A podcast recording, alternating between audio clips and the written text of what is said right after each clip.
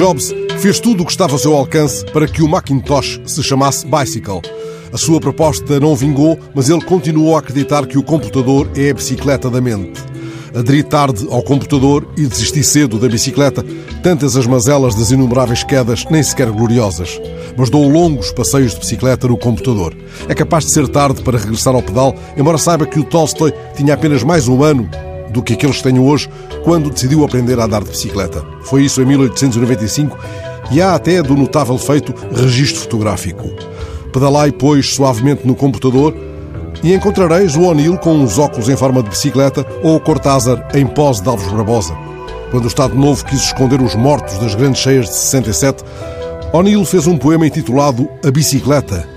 Trocou novembro por janeiro para deixar a censura no pelotão. O meu marido saiu de casa no dia 25 de janeiro. Levava uma bicicleta a pedais, caixa de ferramenta de pedreiro, vestia calças azuis de zoarte, camisa verde, blusão cinzento, tipo militar, e calçava botas de borracha, e tinha chapéu cinzento, e levava na bicicleta um saco com uma manta e uma pele de ovelha, um fogão a petróleo e uma panela de esmalte azul. Como não tive mais notícias, espero o pior. O Assis, o grande Fernando Assis Pacheco, foi casar de bicicleta. E se deres ao pedal dos dedos nas teclas do computador, encontrarás uma foto dele em pé, encostado à pasteleira, fazendo um descomunal manguito ao maralhal. O Cortázar ocupa-se de bicicletas nas histórias dos cronópios. Certa vez perguntaram-lhe o que era um conto. Respondeu que não encontrara a definição satisfatória, mas firmou-se muito bem no selim e sustentou que o importante no conto é a tensão. É como andar de bicicleta, disse ele. Enquanto se mantém a velocidade, o equilíbrio é muito fácil, mas se se começa a perder a velocidade, podemos cair.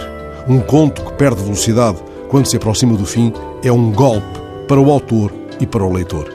Lembro-me de quando nas redações se discutia o ofício e a sua arte.